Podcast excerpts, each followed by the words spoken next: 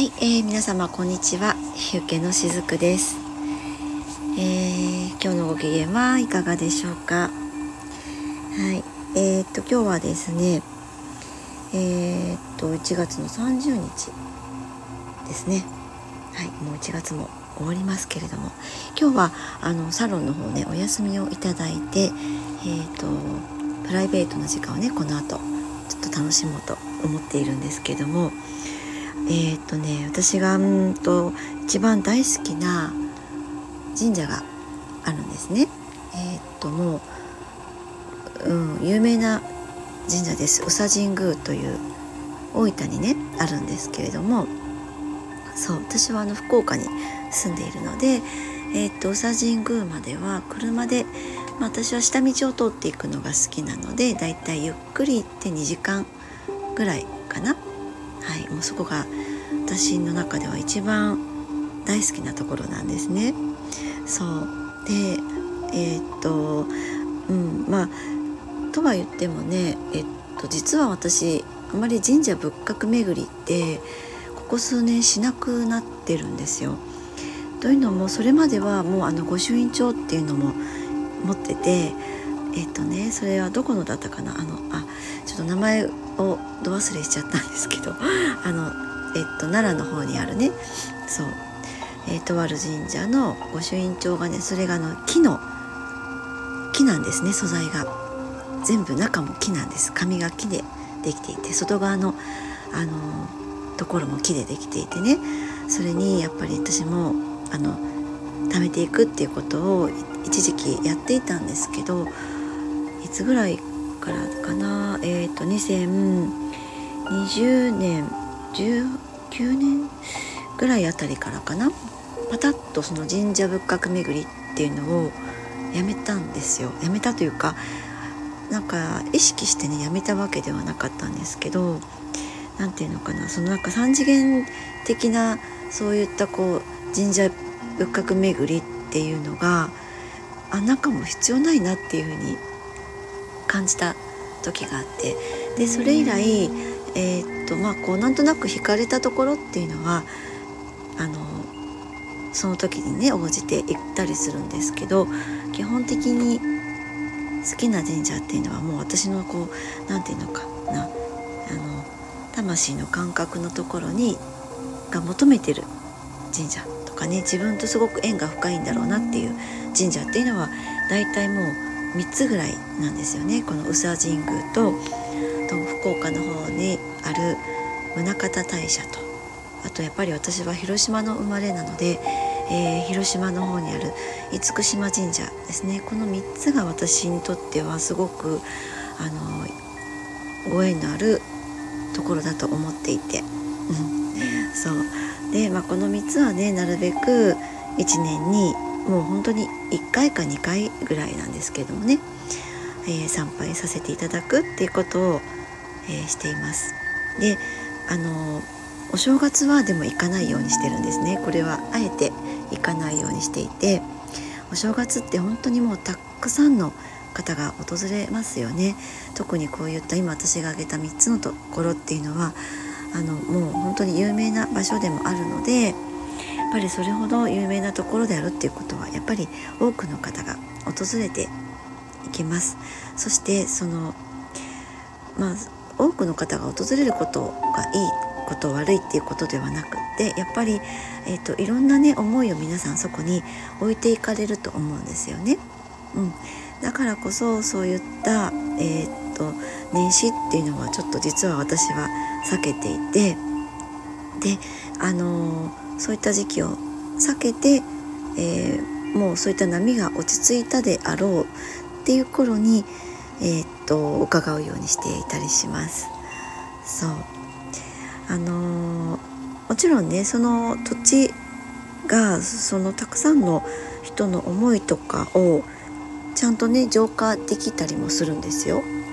うん、で同じ神社仏閣であったとしてもそれができる土地とできない土地とやっぱりあって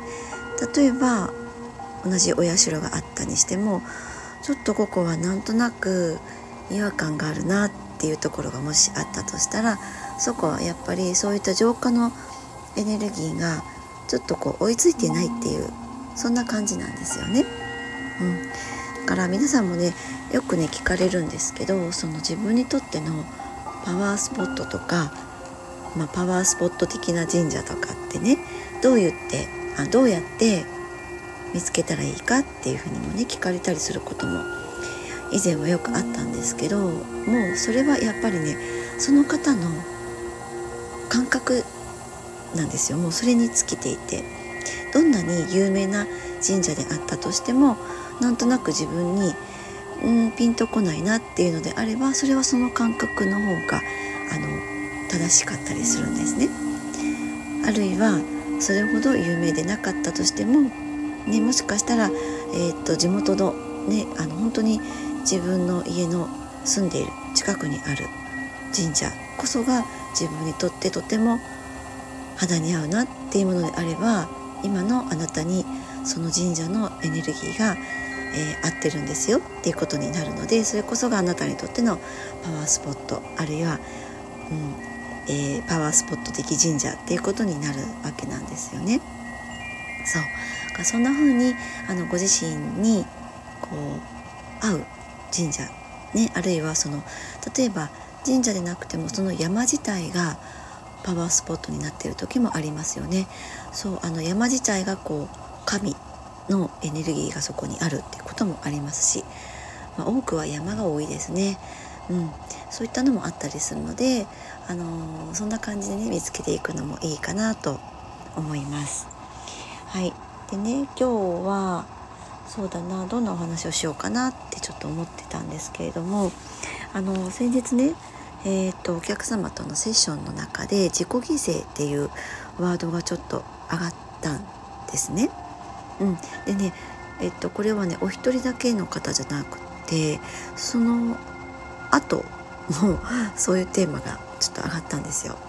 そうでまあこうやって、えー、っとセッションとかを通して続けてそういう何か一つのテーマが上がった時っていうのは割と、まあ、その他の方にも共通してね必要なテーマなんだろうなっていうふうに私は捉えているので今日この自己犠牲について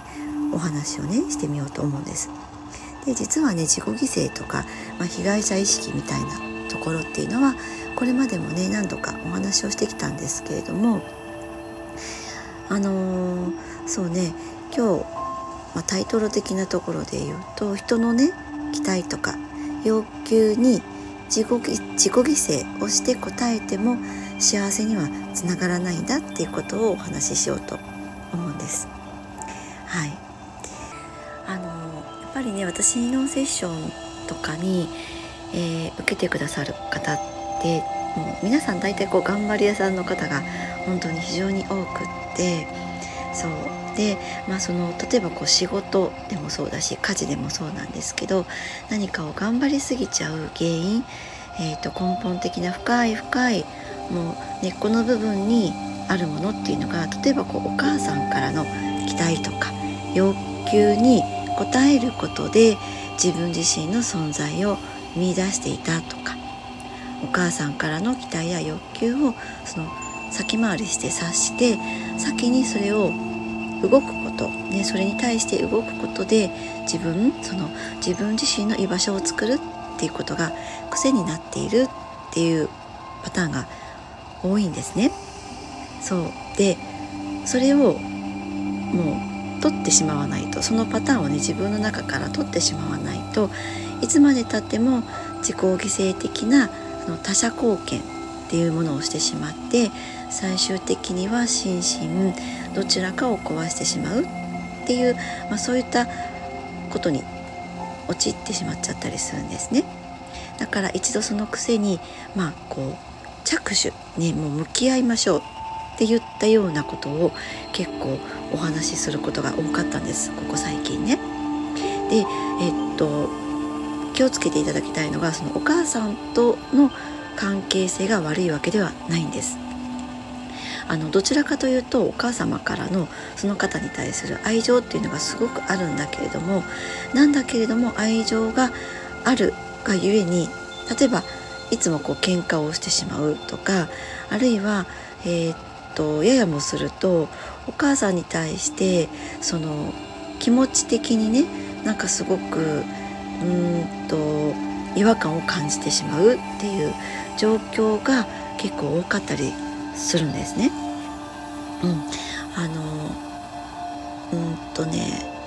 女性同士は分かり合える同性だから分かりはず分かり合えるはずなのに全然分かんないみたいなねそうそんな感じかな。うん、でそのあの家族ってやっぱりこう本当にね深いテーマだったり究極的な人生で学ぶ学ぶべきその人のテーマ、えー、核となるいう、まあ、そういったことが多いんですよねどうしてもね。から自分がそのまだ準備ができていない状態とか受け入れられる状態じゃない場合っていうのはいくらそのお互いに話をしたりしても、えー、受け入れてもらえないことがあったりするんですよね。そしてご自身の中でそれぞれその問題にもう着手してもいいよっていうそのご自身の中でのこう許可、ね、何か心境の変化があった時に、えー、セッションっていうのをやっぱりこう受けて受けに来られたりっていうそういうタイミングに入っていかれると思うんですよね。であのまあえっとお客様の場合だったりすると特にそのお母さんが具体的に何か自分に欲求とか期待をしたわけではないんだけどもそういうなんかこう具体的なものがね印象に残っているっていうわけではないんだけれども例えば自分が一人っ子だったとか、えー、そうだそういう状況ではなかったとしてもすごくその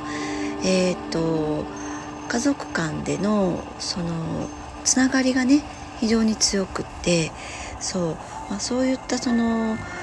エネルギーの中にいることでそのお客様からね家族に貢献をしたい、うん、貢献をすることが自分の役割だみたいなところを小さい頃から、まあ、なんとなくこう、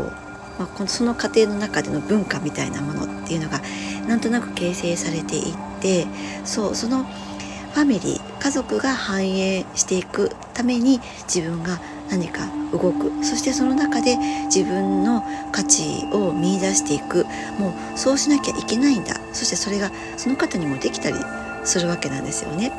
そう。だからこそそういった元に、まあえっと、えそういったものを選んで生まれてくるっていうこともあったりするんですけどもそういったこう小さな積み重ねの中で欲求、え相手からの欲求とか期待っていうのを先回ってそして動くっていう癖がついていくっていうことが、えー、あったりします。でもちろんそうやって動けることって素晴らしいことなんですけれどもうんとこれをねこう改善した方がいいなってやっぱり私も私もそういう癖があったのである時気づいたんですよここはこのパターンを改善したいしたいもう改善しなきゃ自分の人生を生きられないっていうふうに思った時があって、うん、もうそれがその結局自己犠牲っていうところにつながっているなって思ったんですね。あの自己犠牲をしてまでも要求とか期待を先回って動くっていうことを、まあ、してしまうとそれを続けた結果あのどこかで心身がやられてしまってこまで犠牲にして自分を犠牲にしてねその貢献欲求を相手の欲求を満たすっていうことをしてるんだからそれなりにそのやっぱりこう反応がねなかった時にそう自分はこれだけやってるのに相手の反応がそこになかった時に今度自分の中に怒りとか、まあ、怒りのベースに悲しみがもちろんあるんだけどそうどうして反応がないんだろうっていう悲しみから怒りに発生してもう怒りが出てきたりとかっていうことがあったんですよね。もうこれだけ私は人生かけてその要求に応えているのにどうして誰も答えてくれないのっていう不満みたいなものも溜まってしまったりっていうそういう現象は私の中にも起きていたんですよね。そうで欲求とか期待に応えないと愛されないとか、まあ、存在してはいけないとか、うん、あのもっと言うと子供としての役割が果たせないっていう、まあ、そんな風にまで私は思っていたんですよ。ね、そう。なので自己肯定感とかもう自己価値っていうそのそれを守っていくもう自己存在の証明みたいな意味合いでもこのやりたくないんだけど自分を犠牲にしてでも期待とか欲求に応えちゃう。そして行き過ぎると欲求も期待もされてないんだけど実はねされていないんだけどなんかこう先回りしてそれに応えようとしちゃうって。そしてそうやっていくと期待をあの応えていくとなんかこうまたそれがどんどんねそういう現実をまた自分で呼んでいるっていうことになって、まあ、どんどんどんどん何かこう抱え込んでいっちゃってある時パタッと倒れるとか。もうシャットダウンみたいな感じに、ね、なってしまったんですねもう私は本当にこういった経験があったので今お話もできているんだけどそうそしてまあこういったテーマを持っておられる方が本当に最近あのお客様としても多かったのでね。うん、でまあやっぱりそういった方々に共通して言える言えてることが親との関係とか、まあ、あと仕事関係においてもやっぱそういった癖が出ていたりするんですね。うん、あの自己犠牲とか他者貢献っていうのがいかにねその本当は無意味なんだっていうことが私も仕事を通しても分かったことがあってそうその自分をね犠牲にしていく限りまたさらに実は自分の外側に誰か犠牲者っていうのを出し続けていることがそこにあったりします。自己犠牲も他者犠牲もエネルギー的に同じことが言えるんですよ。そう。だからどこかに犠牲者がいる限りその犠牲者は誰かが救わなきゃいけないっていう状況になるとあの自己犠牲し続けることで、えーと、自分が減っていきます。すり減っていくんですよね。そしてその犠牲にしている自分がダメになった時にそれ以上続かないわけですよね。そしたらその自分の自己犠牲、えー、自己犠牲他者貢献もしていく中でどうしてもねエネルギーが減っていくのでそしたらこのエネルギーを取り戻そうとするわけなんですよ。そう。もう出したものがなくなったらそれをまた吸収しようとして今度そうなった時にあのこれはね意識してやってるわけではなかったとしても今度は誰かからその、えーと、自己犠牲自分が出したエネルギーを誰かからエネルギーとしてまた自分の中に取り戻そうというそういった動きを私たちってやっていくもんなんですね。そうした時に自分の周りに今度は、えっと、他者犠牲っていうそういう存在を作ってしまうっていうことなんです。伝わったでしょうか？そうそうなんですよね。うん、だから自己犠牲をしない他者貢献っていうのを覚えなきゃいけないなって、えー、私はある時気がついたんですね。あの人の欲求と期待に応える義務がある人って存在しないんですよ本当はねあの人から欲求とか期待をされたとしても自分がそれに応えたい内容だったら答えられる内容だったら答えればいいけどもう答えたくないよとか答えられない内容をそこを無理してやってしまうとどこかで歪み歪みが生じるよっていうことなんですね。そうだから自分がやりたいことをやっていくそれがとにかくまず大事であってその自分がやったこと自分をこの自分を生かしてやっていきたいなって思うことを一生懸命にやっていくとその先に誰かにそれが感染していってねそう派生していって誰かにいい影響がある。もうそこを目指せばいいんだよ。っていうことをねあのまあ、こういったセッションを通しても私もお伝えをあのさせていただいていることだったりします。そう。そうすると自分だけ幸せになってあの他者を顧みないすごく冷たい世界になっちゃうんじゃないかっていうそういったね声もあるかもしれないんですけれどももうそうではなくて、私はそうではないと思っていて自分自身が幸せで自分一人を幸せにできなくて誰が他者を幸せにできるかもう究極はそこだと思っているんですよね。だからこそまずは自分をご機嫌にして自分を満たしていくことそれを優先してそしてその先であの周りの人にもね幸せがつながっていく伝わっていくそういった自分の周波数を整えておくっていうことをねあの大切にしてほしいですっていうふうにいつもお話をさせていただいています。あの自分なりに興味があることとかそこに愛を持ってやれることやりたいことをそしてそれが、えー、相手にね自然とやってあげられているそういったことであればそれをやめる必要はないわけですしあと何かこう欲求期待をするのもされるのもまあちょっとむしろ勝手なんだけど逆に言うと答えるのもそこにね答えるのも答えないのも